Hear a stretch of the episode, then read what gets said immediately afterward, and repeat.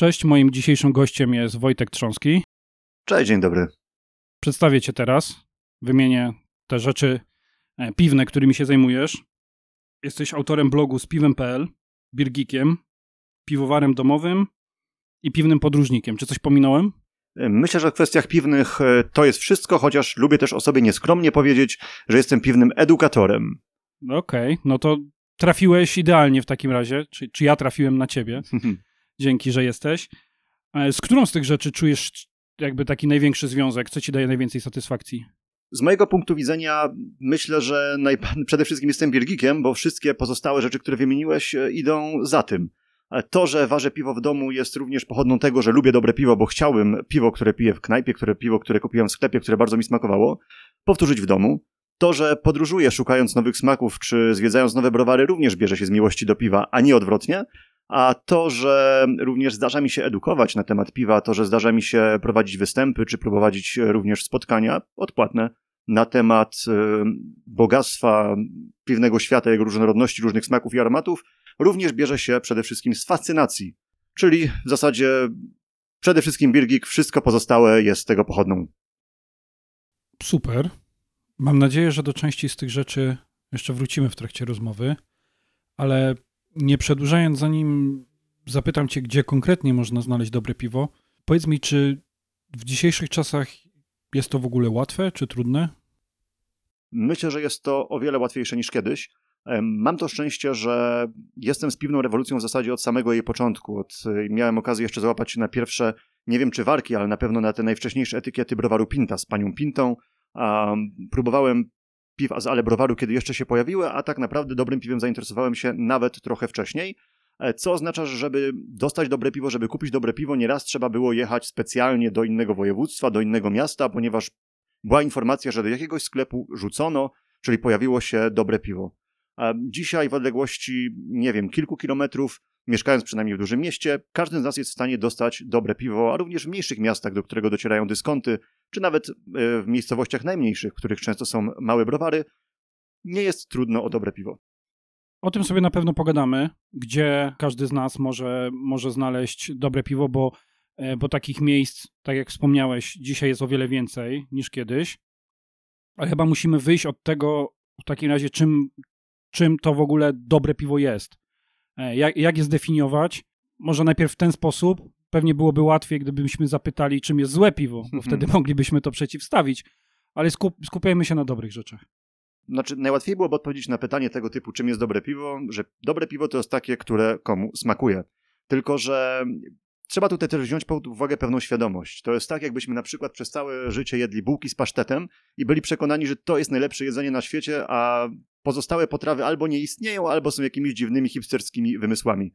Jednak kiedy zagłębimy się w świat e, jedzenia, niekoniecznie bułek, niekoniecznie pasztetu, no chyba, że spróbujemy pasztetu domowego zamiast jakiejś e, mieszanki z e, supermarketu, to nagle się okaże, że po prostu nie znaliśmy tych wszystkich smaków, które jeszcze czekały na nasze odkrycie. Dlatego nie lubię tego określenia, jak niektórzy mówią, że dobre to, co komu smakuje, bo często bierze się to po prostu z nieświadomości i nieznajomości tematu.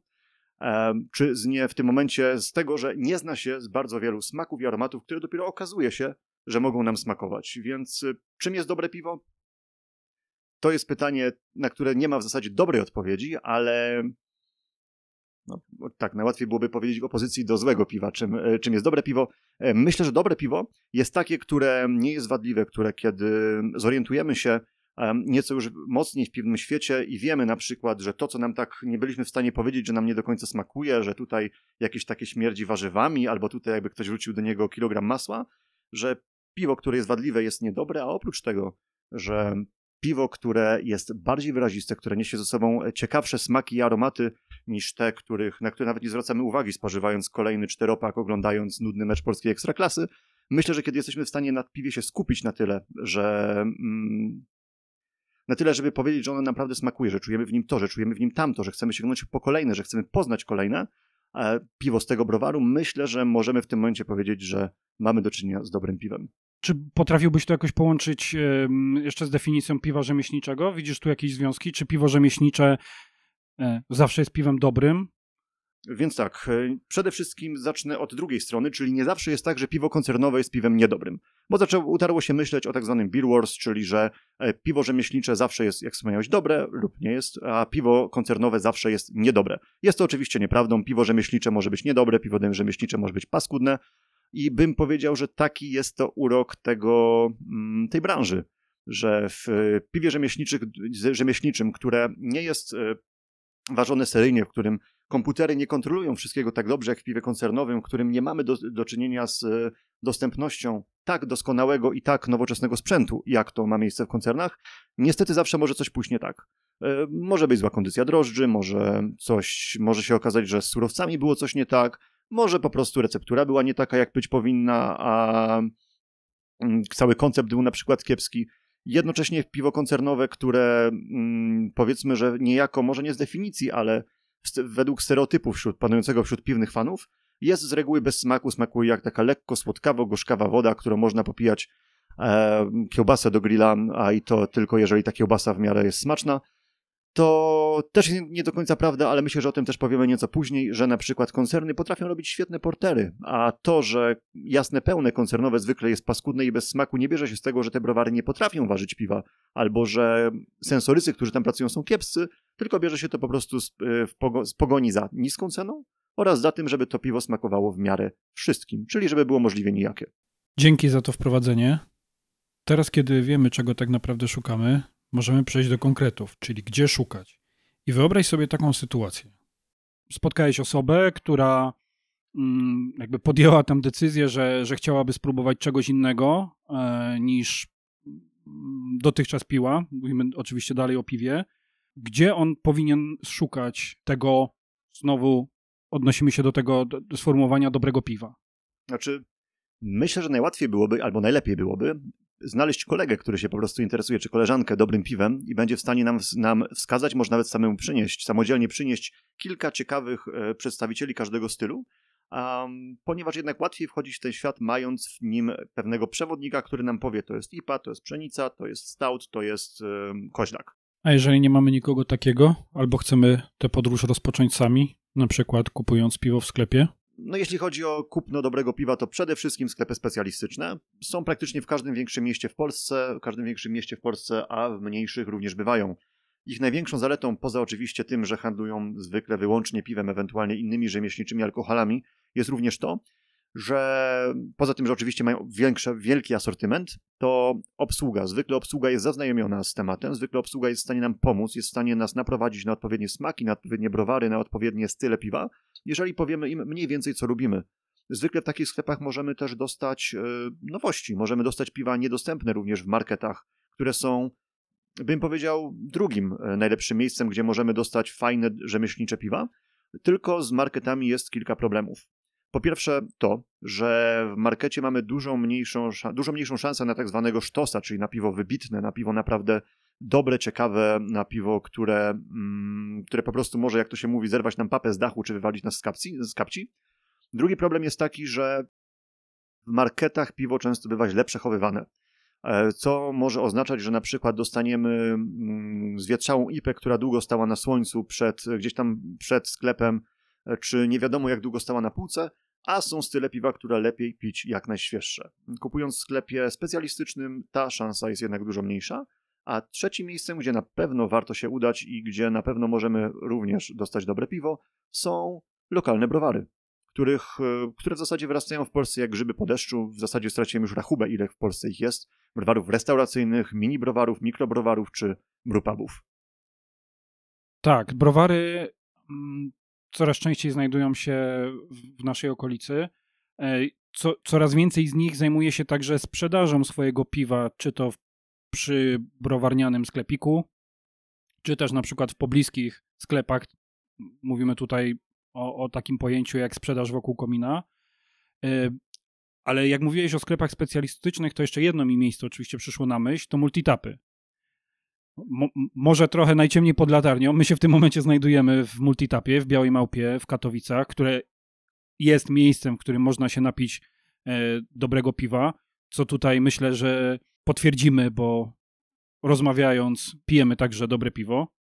Tak, oczywiście. Rzeczywiście pomyślałem tylko o miejscach, gdzie możemy dostać piwo na wynos, ale przede wszystkim tym, co mm, napędza piwną kulturę i napędza, mm, zachęca nas do próbowania różnych nowych smaków, są wizyty, jak wspomniałeś, w multitapach. W tych e, lokalach, gdzie możemy spróbować kilkunastu, kilkudziesięciu różnych piw, w zależności od liczby kranów oczywiście, w przypadku piflanych, a do tego często są dziesiątki, setki puszek, butelek z różnymi piwami, których można na miejscu spróbować.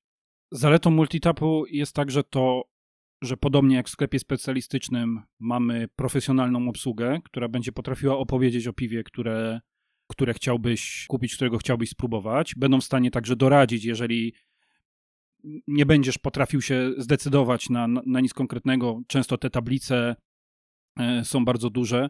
Tutaj w miejscu, w którym się znajdujemy, na, jest do wyboru 30 piw e, lanych co najmniej. Ale także multitapy mają pewne rozwiązania, które pozwalają fajnie wchodzić w ten świat piwa. Mówię tutaj na przykład o deskach degustacyjnych. Można wziąć na przykład pięć e, piw w mniejszej objętości, czy też spróbować po prostu piwa przed jego zamówieniem. Wtedy barman na przykład naleje małą próbkę tego piwa do kieliszka lub po prostu do mniejszego mm, naczynia. Można spróbować i wtedy podjąć decyzję, to jest to, czego szukam, albo szukam czegoś innego.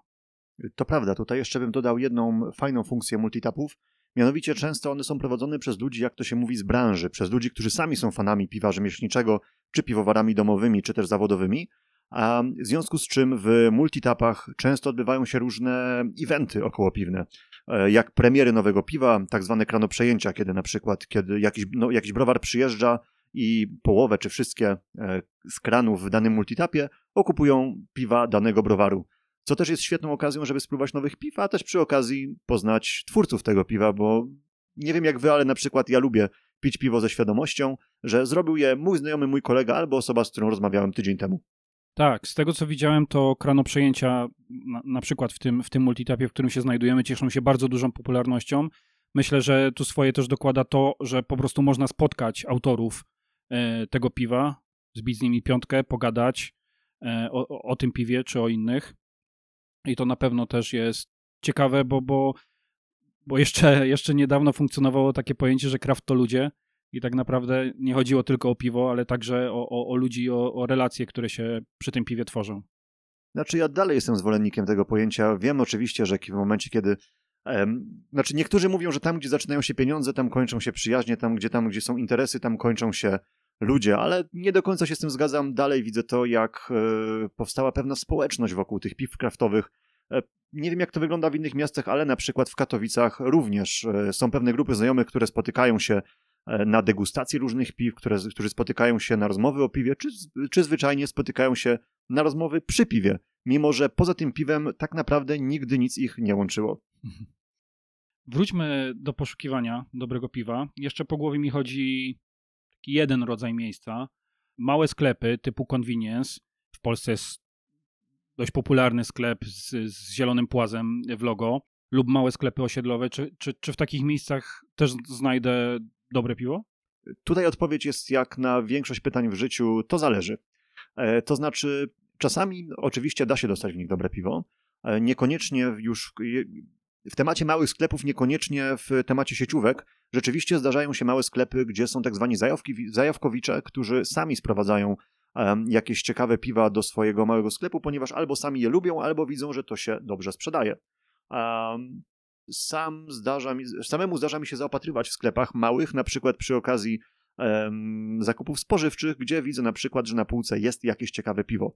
Natomiast co do, co do, sie, co do sieci z zielonym, wesołym płazem, bywa różnie, ponieważ e, tutaj na, możemy się nadzieć na pewną pułapkę, e, czyli na piwa, które są rzeczywiście, e, czyli możemy chcieć fajny, kupić fajne piwo rzemieślnicze, ale jednocześnie możemy się nadzieć na piwo, które takie piwo rzemieślnicze udaje. Pięknie mi tutaj podprowadzasz kolejny temat, bo mówiąc o tym, że pewne piwa mogą tylko wyglądać, tak prawdopodobnie z zewnątrz, to miałeś na myśli. Tak. Jak piwa mm, rzemieślnicze, Mm, myślę, że możemy porozmawiać o tym, jak to piwo rozpoznać na półce sklepowej, na przykład. W sklepie specjalistycznym czy w multitapie, to tak jak mówiliśmy, jest obsługa, która będzie dbała o to, żebyśmy dostali produkt dobrej jakości.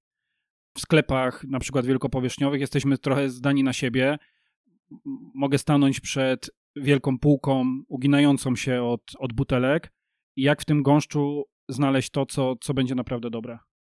Niestety nie jest to łatwe zadanie. Bardzo często możemy widzieć piwo, które, którego etykieta wygląda niemalże identycznie jak etykieta piwa rzemieślniczego, z jakimś wymyślną nazwą oraz bardzo ciekawym określeniem stylu. Możemy zobaczyć piwo w stylu American Pale Ale czy American India Pale Ale, które jest de facto symbolem piwnej rewolucji oraz y, symbolem piwowarstwa rzemieślniczego, ale jednocześnie po zakupie takiego piwa okaże się, że w środku dostajemy z braku lepszego określenia e, paskudztwo. Nie jest to łatwe, natomiast e, jeżeli przyswoimy sobie to, że jest kilka browarów, które. E, o, pierwszą rzeczą jest cena. Pierwszą rzeczą jest cena. Oczywiście w czasie galopującej inflacji ciężko w tym momencie mówić na przykład, że nie da się kupić dobrego piwa poniżej 5, 6 czy 8 zł, bo w obecnych warunkach to się potrafi zmienić z miesiąca na miesiąc. Natomiast jeżeli widzimy piwo w stylu, piwo, które ma być piwem rzemieślniczym, które kosztuje niewiele więcej, więcej niż piwo koncernowe, jest to po prostu fizycznie niewykonalne, żeby mały browar, który waży piwa, piwo w niedużych partiach, był w stanie mm, zejść ceną do, do ceny porównywalnej z piwem koncernowym. Może nie tyle do flagowych piw koncernowych jak Tyskie, Żywiec, Harnaś czy Tatra, ale do tak zwanych specjalności jak Tyskie Książęce czy y, Żywiec, y, Żywiec APA i tak dalej. Jeżeli widzimy piwo, które, którego etykieta wygląda świetnie, ale jest w podobnej cenie na powiedzmy 90-95%, to piwo nie będzie dobre, bo jest po prostu fizycznie niemożliwe, żeby mały browar uważał w takiej samej cenie jak koncern piwo, które jest dobre. Natomiast zgodzisz się pewnie, że w cenie już trochę wyższej niż e, w przypadku piwa koncernowego, także możemy trafić na piwo, które no, z jakością nie będzie miało y, dużo wspólnego. Tak? Jako klient mamy, mamy do dyspozycji etykietę na butelce. Czy jesteśmy na niej w stanie znaleźć jakieś informacje, które, które pomogą nam ocenić, czy, czy to piwo ma szansę być dobre? Jak wspomniałem, nie jest to łatwe, natomiast na pewno warto na etykiecie szukać takich informacji, jak e, gdzie piwo zostało wyprodukowane, e, jakie są jego parametry, na przykład jaki jest, jego ekstrakt początkowy. Nie jest to oczywiście wyznacznik, że piwo na pewno będzie dobre, że piwo będzie rzemieślnicze, że piwo nie będzie tak zwanym farbowanym lisem, ale jednak wiele browarów, które ważą piwo, jak to się mówi, na zlecenie, tego nie podaje. E, chciałbym też zwrócić uwagę na nie do końca ładną praktykę niektórych browarów, które, nazwijmy to, produkują piwa dla każdej większej miejscowości w Polsce. Jest też pewna praktyka popularna wśród niektórych browarów, które produkują piwa dla różnych miejscowości, zwykle wypoczynkowych albo popularnych turystycznie w Polsce.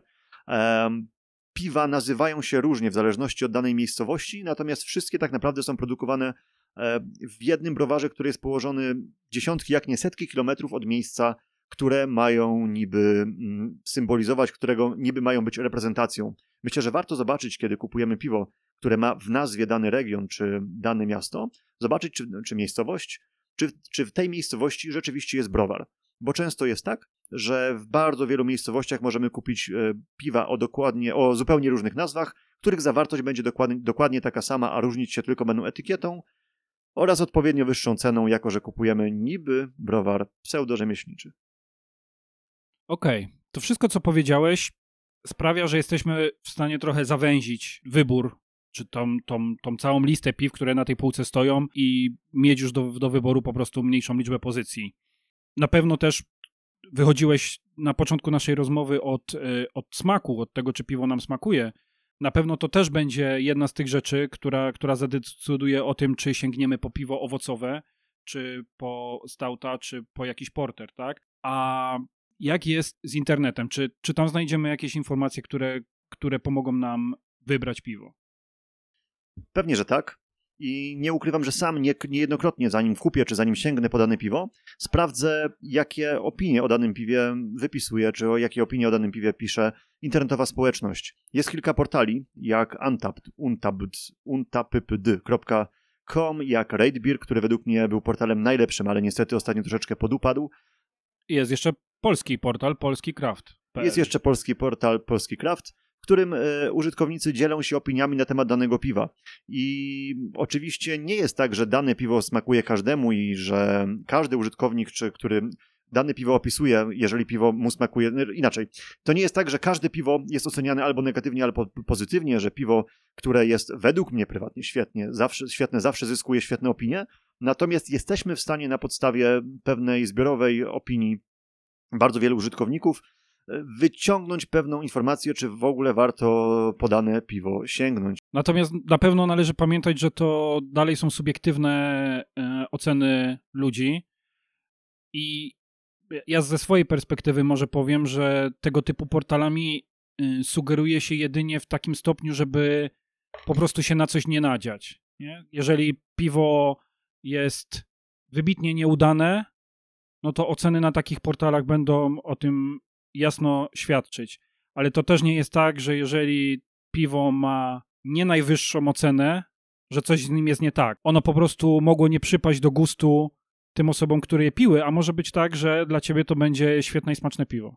Pewnie, tutaj jest taki mój ulubiony przykład osób, które na przykład wystawiają ocenę 2 na 5, czyli w zasadzie szkolną czy szkolną dwóję, piwom wędzonym z podpisem nie lubię piw wędzonych. Więc w tym momencie rodzi się pytanie, to po co je oceniasz, to po co je kupowałeś, czy kupowałaś? To ja w ramach rekompensaty chyba będę w takim razie wszystkim piwom wędzonym wystawiał 5 na 5.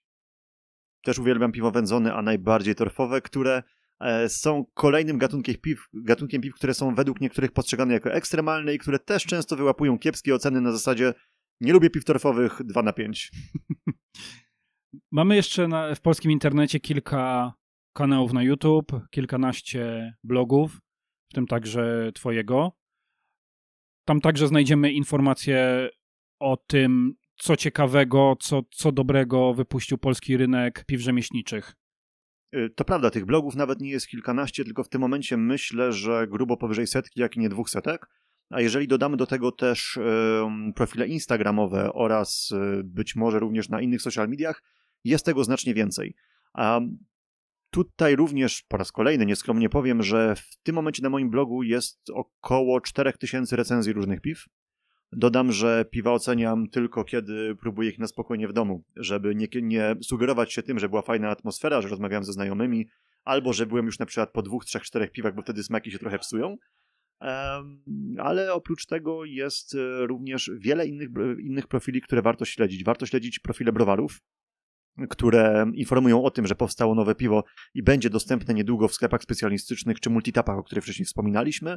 E, są blogi, są wideoblogi, są blogi tekstowe, są podcasty, takie jak ten, e, a jest ich również kilka innych. E, są wspomniane profile na Instagramie, niektóre bardziej wartościowe, niektóre mniej, ale wszystkie je łączy jedno. Ludzie, którzy je tworzą, pałają miłością do dobrego piwa i myślę, że warto je śledzić. Okej. Okay. Przeszliśmy przez to, jak, jak znaleźć, jak kupić dobre piwo. Myślę, że osoby, które będą się kierować tymi, tymi wskazówkami, mają dużą szansę na. Ja tutaj jeszcze dodam jedną rzecz, wybacz, że ci wejdę w słowo. E, jeśli chodzi o to, jak kupić dobre piwo, jest coś takiego również, że no, umówmy się, nie każdy z nas ma taki sam gust. Wspomnieliśmy o tym na przykład, że niektórzy nie lubią wędzonek, nie lubią piw torfowych. E, są osoby, które nie są w stanie przejść smaku gorzkiego, a inne, tak jak ja, nie lubią piw słodkich. I myślę, że warto czytać recenzję danego piwa nawet nie po to, żeby, żeby zobaczyć, że ktoś ocenił to piwo, dajmy na to 7 na 10, to je kupię, a ktoś mu dał 5,5 na 10, to go nie kupię. Ale jeżeli ktoś napisał w recenzji, że piwo jest słodkie, a ja prywatnie lubię piwa słodkie, może być to dla mnie, znaczy, że dla niego jest za słodkie, a ja lubię piwa słodkie, może być to pewną wskazówką, że mi to piwo może smakować, mimo że recenzent ocenił je źle. I odwrotnie, jeżeli ja nie lubię piw gorzkich, a ktoś dał mu wysoką ocenę za wysoką goryczkę, to dla mnie to będzie sygnał, ok, ja do tego piwa nie będę podchodził nawet z kijem przez szmatę. To jest, to jest istotne, bo, bo to nas cofa do, do, do tego, od czego wyszliśmy, czyli że degustacja piwa jest bardzo subiektywna i przede wszystkim piwo powinno, powinno nam smakować. I te wszystkie informacje, które możemy znaleźć w internecie, należy traktować jako wskazówkę i nałożyć na to, na to pewien filtr. Dokładnie, dokładnie. Okej, okay. no to z tymi wskazówkami myślę, że, że większość będzie w stanie trafić na, na, na ciekawe i smaczne piwo. Czy jesteśmy w stanie też pomóc słuchaczom wskazać szeroko dostępne browary, z których mamy niemal stuprocentową pewność, że dostaniemy do produkt wysokiej jakości? Oczywiście stuprocentowej pewności nie ma, ponieważ nawet najlepsze browary czasami wypuszczą jakiś, jakieś piwo, które jest skopane albo które nam nie posmakuje z powodów, które wymieniliśmy wcześniej. Natomiast gdybym miał w ciemno komuś polecić jakieś browary, na pewno byłby to browar Pinta, który jest nie dość, że z browarów rzemieślniczych chyba najszerzej dostępny, to również jest browarem najbardziej doświadczonym. Są w zasadzie, w zasadzie oni, mówi się, że oni stworzyli piwną rewolucję w Polsce. E, do tego ważą wszystko, od piw lekkich, od piw popularnych, od piw sesyjnych, po w szczególności przy e, udziale swojego najnowszego tworu, czyli Pinta Barrel Brewing, po piwa długo leżakowane w beczkach po innych destylatach, e, po piwa bardzo wykręcone, po piwa dzikie oraz wszystko, co pomiędzy. Kolejnym browarem, który, po którego piwa ja prywatnie lubię sięgać, jest Brokreacja, które, która również stara się ważyć wszystko od piw bardziej przystępnych, od, przez piwa owocowe, przez piwa nawet bym powiedział soczkowe piwa z taką ilością soku, że już przestają smakować jak piwo. Ja prywatnie po takie piwa nie sięgam, ale również po piwa wykręcone, piwa z dziwnymi czy ciekawymi dodatkami, jak tytoń, słynne świńskie uszy czy bycze jądra. Mm, ty wspominasz o browarach, które przewodzą mm, piwnej rewolucji w Polsce. E, rzeczywiście browar Pinta prawdopodobnie jest naj, najszerzej dostępny z, z browarów rzemieślniczych, bo możemy spotkać ich piwa na, na stacjach benzynowych, rzeczy, w małych, małych sklepach osiedlowych także. E, ale oprócz tego mamy w Polsce browary regionalne. Wybicie czy produkcja piwa w takich browarach jest, jest większa niż e, nawet w największym browarze kraftowym w Polsce, co skutkuje tym, że, że to piwo po prostu jest szerzej dostępne mi tu na myśl przychodzą e, od razu takie browary jak Kormoran, jak Fortuna czy browar Grodzisk. Z mojego doświadczenia wynika, że większość, większość piw z tych browarów jest co najmniej dobra, większość e, świetna. Tutaj jako przykład może posłużyć porter bałtycki z browaru Fortuna o nazwie Komes. To jest takie piwo, po które można sięgać w ciemno, ono będzie się, będzie się różniło w zależności od warki, ale zawsze jest co najmniej bardzo dobre. Pełna zgoda. E, ogromną przewagą browarów regionalnych nad browami, browarami rzemieślniczymi jest jednak większa skala produkcji, co powoduje, że piwa te mogą być tańsze i mogą być szerzej dostępne. Wspomniałeś o browarze Fortuna. Wspomniałeś o browarze Fortuna, który robi piwa, który tworzy piwa z serii Comes. E, nie da się ukryć, że stworzyli oni pierwsze szerzej dostępne piwa w stylu Russian Imperial Stout, czy teraz Imperial Stout, e, jak piwo w stylu Barley Wine, jak Comes Porter, który jest naprawdę świetny i według mnie zdecydowanie znajduje się w czołówce polskich porterów. Tylko tutaj musimy też zadać pytanie, e, jaka jest różnica między browarem regionalnym a browarem rzemieślniczym i prawda jest taka, że jest to pytanie, które do dzisiaj jest otwarte. Nie ma na to jasnej odpowiedzi, ponieważ browar regionalny również możemy uznawać za browar rzemieślniczy, jako że weźmy chociażby czy to ten kormoran, czy fortunę, o której wspomniałeś. Browar Fortuna, który tworzy naprawdę świetne piwa wymrażane, um, tworzy piwa wykręcone, które, o które potrafią zejść na pniu już w dzień premiery, czy browar Kormoran, który stworzył słynny chyba na całą Polskę, bo powiem też chwaląc ten browar, że może i nawet na cały świat, piwo Imperium Prunum. To jest cenna uwaga. Mm, ja używam trochę tych pojęć rozdzielnie, tak żeby właśnie w tamtym wypadku pokazać y, skalę produkcji. Natomiast tu pewnie byśmy musieli sięgnąć do definicji piwa rzemieślniczego, która została ukuta przez Polskie Stowarzyszenie Browarów Rzemieślniczych. Nie będziemy teraz w to wchodzić, bo to, to, to, prawdopodobnie z tym tematem spotkamy się kiedyś y, w innym odcinku. Natomiast y, jak najbardziej piwo z browarów regionalnych jak najbardziej może być rzemieślnicze, o ile zostały uważane przy użyciu metod rzemieślniczych. Teraz mam cięższe i podchwytliwe pytanie. Czy poleciłbyś jakieś piwo koncernowe w takim razie, skoro przeszliśmy już przez inne typy browarów, spójrzmy na koncerny. Tutaj moje pytanie jest takie, liczą się y, wyłącznie piwa polskie, czy również piwa zagraniczne? Nic nie stoi na przeszkodzie, żebyś opowiedział o tych i o tych. Okej, okay. E, pytam dlatego, że pewnym, może nie trendem, ale zdarzają się na przykład bardzo ciekawe przejęcia za granicą, kiedy to w Stanach Zjednoczonych na przykład, kiedy to browary koncernowe czy grupy w zasadzie, yy, czy korporacje browarnicze, bo ciężko nazwać je grupami browarów, przejmują browary, browary rzemieślnicze czy browary, które ważą naprawdę ciekawe tak zwane sztosy, o których wspomniałem wcześniej. Sztosy, czyli po prostu piwa, które są wybitne, które są bardzo ciekawe i znamienitym przykładem tutaj jest Goose Island, kupione przez y, koncern, nie oszukujmy się, nie oszukujmy się, nie bójmy się tego słowa, a jednocześnie piwo nic nie straciło na, piwa z tego browaru nic nie straciły na jakości, a miałem okazję picie również po przejęciu. W Polsce jeszcze nie spotkaliśmy się z taką sytuacją, e, żeby duży koncern przejął browar rzemieślniczy.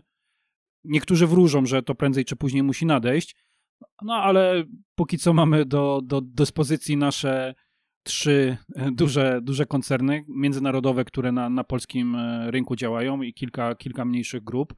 Jakieś dobre piwo znajdziemy? Tak, według mnie przynajmniej dwa z trzech największych polskich e, koncernów produkują naprawdę dobre portery bałtyckie. Portery bałtyckie, nazywane również piwowarskim skarbem Polski, które podobno są ważone głównie z powodów nie finansowych, tylko wizerunkowych. Nie wiem, ile w tym jest prawdy, to jest zasłyszana tylko opinia.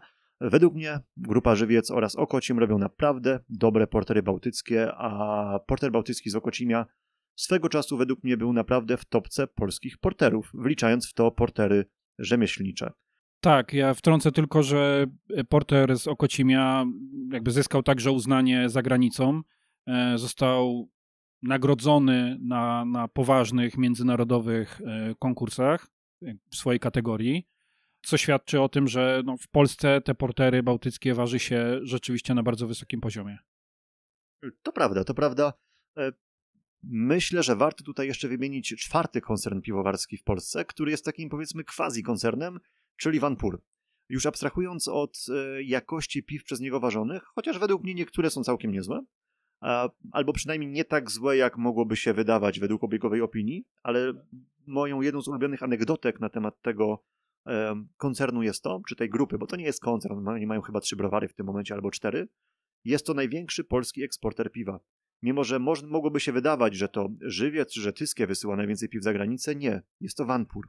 Jest to Vanpur, e, który poza, poza tym, że wysyła własne marki za granicę, zresztą nie wiem, czy miałeś okazję widzieć, są bardzo ciekawe reklamy na przykład z Afryki, e, czy również z Azji, dotyczące właśnie piw, Van, piw Vanpura, to oprócz tego Vanpur produkuje też bardzo często piwa dla marek własnych marketów, e, nie tylko, nie tylko w Polsce, ale również w wielu krajach europejskich, a piwa Vanpura, z tego co mi się udało potwierdzić, są dostępne przynajmniej na pięciu kontynentach, czyli poza Australią i Antarktydą nie, nie wiem, czy masz jakąś słabość do piw z tego koncernu, ale obserwując twój blog zauważyłem, że piwa stamtąd e, pojawiają się dość często. To wynika ze zwykłej ciekawości, czy rzeczywiście chcesz znaleźć coś dobrego w tych piwach?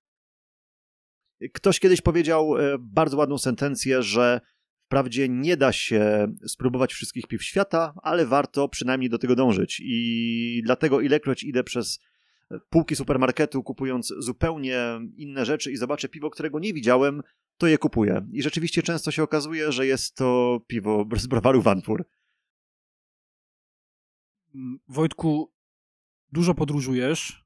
To, to też można obserwować w Twoich social mediach.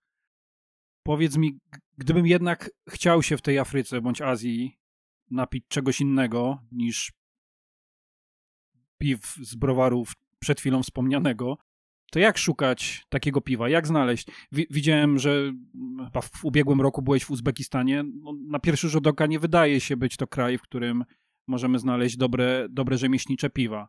Ale Uzbekistan to pewnie nie jedyny kierunek, który, w którym byłeś. Mm, to Poradzisz coś? To prawda. Miałem okazję, czy miałem przyjemność być również w kilku innych stanach, e, czyli poza Uzbekistanem w Kirgistanie, Kazachstanie czy w Stanach Zjednoczonych. I o ile oczywiście, jeśli chodzi o Stany Zjednoczone, rynek piwowarski, wbrew obiegowej opinii, wbrew temu, co, niektórym się, co niektórzy mówią, że nie ma gorszego piwa niż piwo amerykańskie, jest dokładnie odwrotnie. Jeżeli odrzucimy um, te podstawowe piwa koncernowe, to rynek amerykański ma nam do zaoferowania najwięcej, ale również w krajach, o których byśmy nie, pode, których byśmy nie podejrzewali o jakieś tradycje piwowarskie, czy o ciekawe podejście do piwowarstwa, również możemy dostać ciekawe piwa. Oczywiście nie jest to tak, że w krajach azjatyckich czy krajach afrykańskich dostaniemy piwa rzemieślnicze na każdym rogu, czy w każdym markecie, albo że, że spotkamy wszędzie na każdym rogu sklepy specjalistyczne. Natomiast zawsze warto sięgnąć czy to po wspomnianego Antapta, czy po wspomnianego Raidbira, celem dowiedzenia się, czy w danym mieście, czy, czy w danym kraju dostępne są w ogóle ciekawe piwa.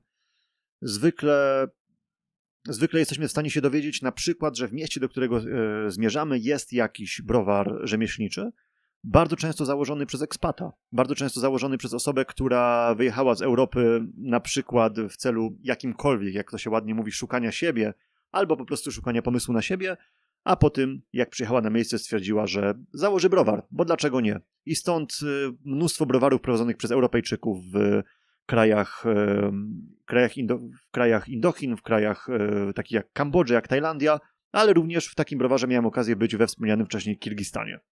Czyli e, pierwsze co, wyszukujesz w internecie informacje o lokalach bądź e, browarach rzemieślniczych na, na jednym z portali, bądź, bądź na, tak, na internet, Facebooku. Tak, internet, internet, przede wszystkim internet.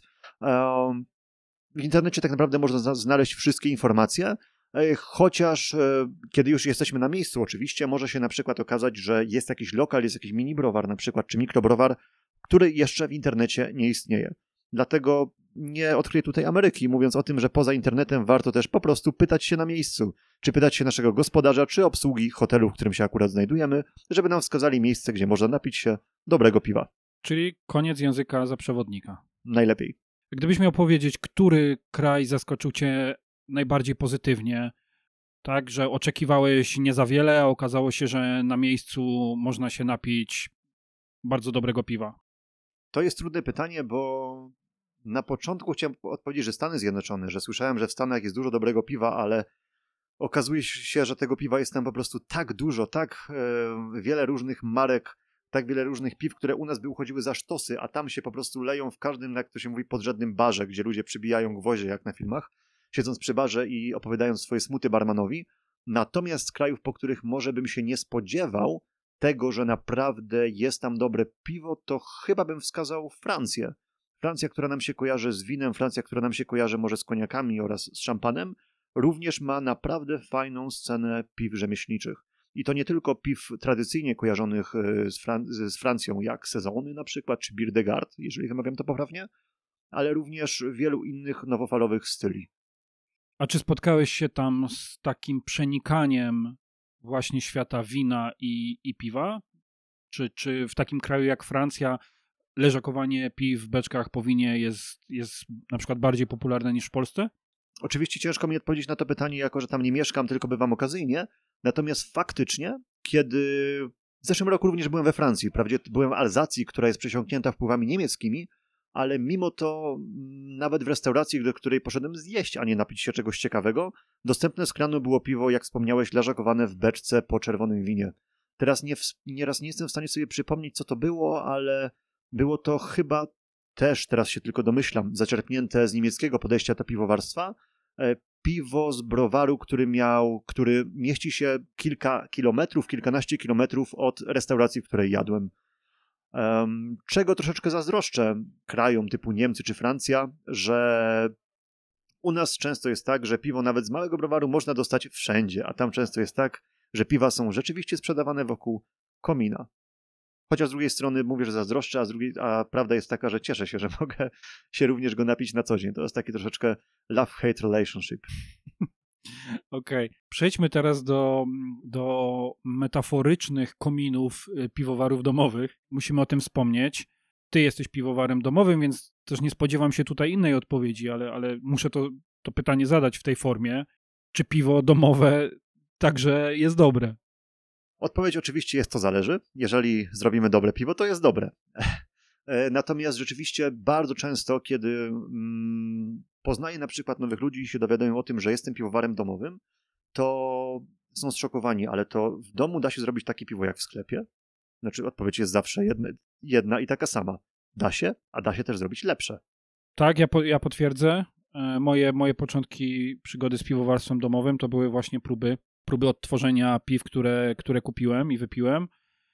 E, no, początki były, były, były różne, więc te efekty czasem były lepsze, czasem gorsze, ale nie wszyscy nasi słuchacze mają znajomego bądź szwagra przysłowiowego, czy szwagierkę, która, która waży piwo i zanim sami na przykład zdecydują się na uważenie pierwszej warki, chcieliby spróbować, zobaczyć z czym to się je, to co byś poradził? Gdzie, gdzie można spotkać się z piwem domowym?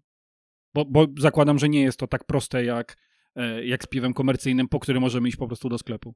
Oczywiście i tutaj jeszcze tylko nadmienię na temat tego pójścia do sklepu.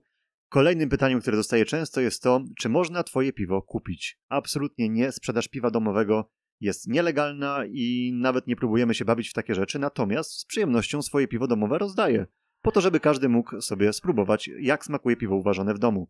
A gdzie takiego piwa można spróbować? No, tak naprawdę sposobów jest wiele. No, przede wszystkim mieć znajomego piwowara domowego, jak wspomniałeś, ale są naprawdę fajne, jest naprawdę fajna inicjatywa, która wiem, że również działa w bardzo wielu miastach w Polsce, nie tylko w Katowicach, czyli tak zwane bitwy piwowarów.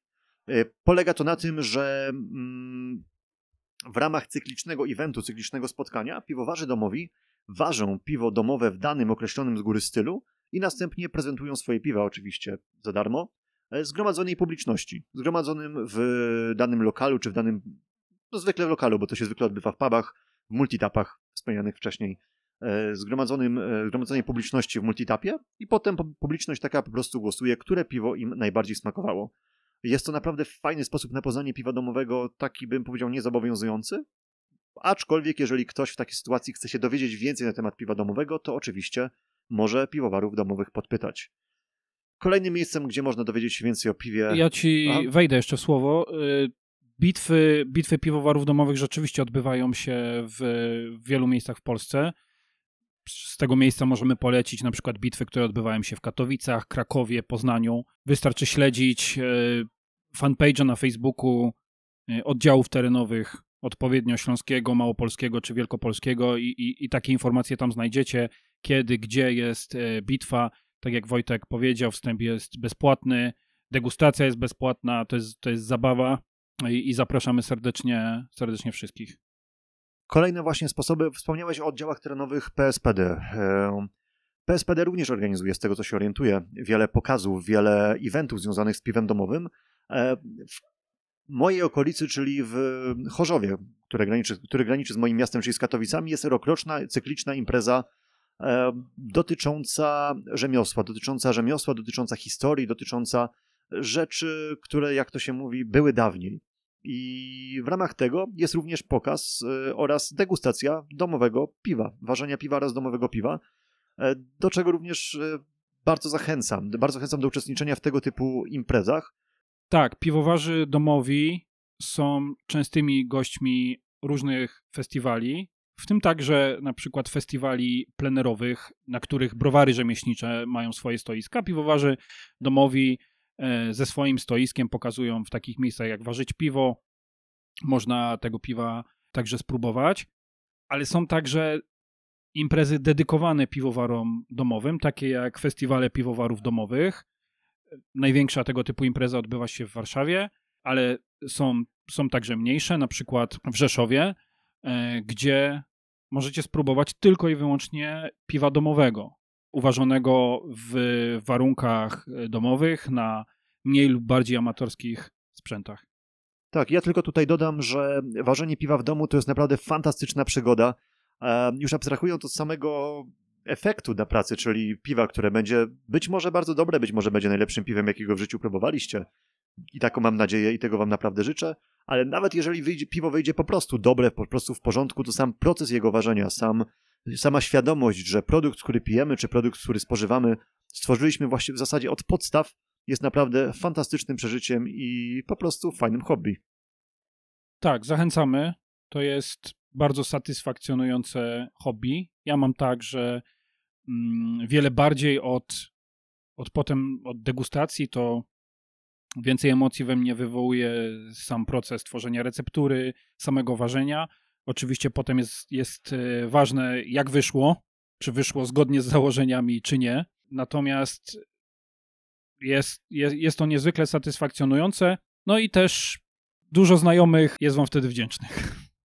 Jak najbardziej się zgadzam. To jest bardzo fajne, kiedy częstujecie z waszym piwem domowym znajomych, w szczególności takich, którzy niekoniecznie siedzą w piwie rzemieślniczym, którzy po prostu piją takie piwo, otwierają szeroko oczy i wow, ty to zrobiłeś. Fantastyczne uczucie. Okej, okay, na tym chyba zamkniemy temat. Myślę, że wyczerpaliśmy temat dobrego, smacznego, rzemieślniczego piwa. Zachęcamy do, do odwiedzin Twojego bloga. Jak wspomniałeś, on też się może okazać pomocny w, w wyborze dobrego piwa. Tak, zapraszam. Wprawdzie jako tako na blogu nie piszę wiele, jeśli chodzi o jakieś, recen- jakieś felietony czy relacje z podróży. Natomiast dosyć aktywny jest fanpage, na którym praktycznie codziennie do relacji staram się wrzucić jakąś recenzję piwa, która również ląduje na blogu w dziale recenzje. A poza tym oczywiście spamuję fotkami z, z podróży, z różnych fajnych piw, których spróbowałem, czy z wydarzeń, w których biorę udział, więc zapraszam. A czy będzie więcej zdjęć twojego kota? Oczywiście, oczywiście kot jest największą gwiazdą tego bloga i tak naprawdę ten blog powstał po to, żeby się kotem pochwalić. Dzięki Wojtku za rozmowę. Dzięki, Dzięki cześć. Po piwie przy piwie to podcast tworzony przez Polskie Stowarzyszenie Piwowarów Domowych, jedną z największych organizacji hobbystycznych w Polsce. Tworzymy środowisko skupiające się na edukacji i popularyzacji piwowarstwa domowego, a także upowszechnianiu szeroko pojętej kultury piwa, jego stylów, cech sensorycznych, miejsca w polskiej historii i tradycji. A przy tym cały czas stanowimy dla siebie fajne środowisko koleżeńskie, połączone wspólną pasją, uczące się od siebie wzajemnie, wspierające i doradzające, a także wspólnie spędzające wolny czas. Nasi członkowie mają dostęp do realnych korzyści, rabatów w ponad 100 punktach w całym kraju i zniżek na udział w naszych wydarzeniach, czterech numerów magazynu Piwowar w roku prosto do ich skrzynek pocztowych, niższego wpisowego na konkursy piw domowych, czy możliwości udziału w kursie i zdobycia certyfikatu sędziego piwnego. Jeżeli jesteś zainteresowany członkostwem lub naszą działalnością, odwiedź stronę pspd.org.pl. Możesz nas także obserwować na Facebooku i Instagramie. Do usłyszenia przy dobrym piwie.